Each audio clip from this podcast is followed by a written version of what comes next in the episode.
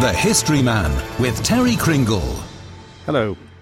When movement began towards what is more properly known as constitutional reform in the Isle of Man is not known precisely, but it's very likely that it took root when, in 1867, the House of Keys became democratically elected instead of self-elected for the first time.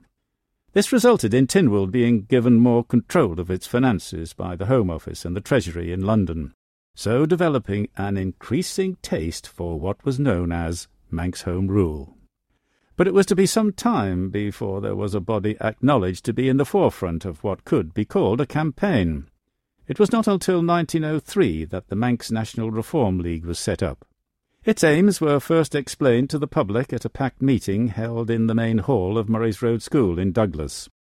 These had been formulated by a group of 6 men, one of whom was Samuel Norris, a future MHK, who was the driving force behind them, and on October the 31st, 1903, a public meeting agreed that the Manx National Reform League should be formally launched with an elected committee.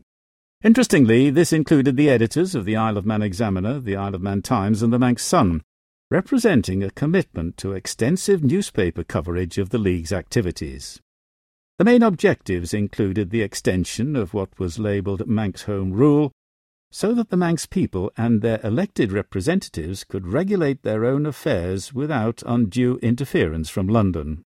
It was at the time commendably ambitious, but the problems were many.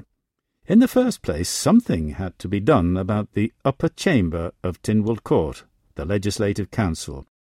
This was where the centre of absolute Crown control over the island existed. All 9 of its members were paid officials appointed by the Crown or the Lord Bishop. They were the Lieutenant Governor, the 2 deemsters, the Clerk of the Rolls, the Lord Bishop himself, the Vicar General, the Archdeacon, the Receiver General, and the Attorney General. They formed, in effect, the executive government of the Isle of Man, able to pass, reject, amend, or initiate legislation. This placed the democratically elected House of Keys in an inferior and subordinate position when it came to the governance of the island. Democracy it was not.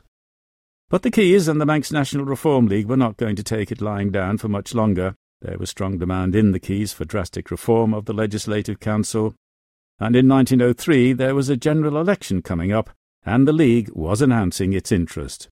It circulated existing members of the Keys and the new candidates for election stating its reforms and called for these to be taken into account at public election meetings.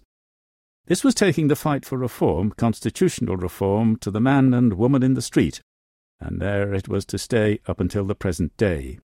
The reformers had high hopes that in time their demands would be supported and acted upon by MHKs.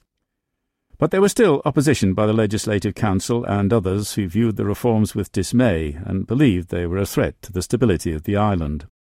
One of them, I don't know who, put their case strongly in saying the supporters of reform were mushrooms that spring up under our feet, but they will have to remain under our feet. If there was strong feeling about reform, there was also strong feeling about no change. Meanwhile, one of the founders of the Manx National Reform League, Sam Norris, had become MHK for North Douglas, and he kept pressing his fellow MHKs to get on with reform. But it was a slow business. All too often the House sought refuge in referring the matter to committee for consideration without any action following. Sam, proprietor of the Norris Modern Press in Victoria Street, Douglas, was an early and highly outspoken supporter of the cause. But constitutional reform finally gathered pace in the 20th century. There was a succession of acts which brought about change in the Legislative Council, which makes it a quite different body today.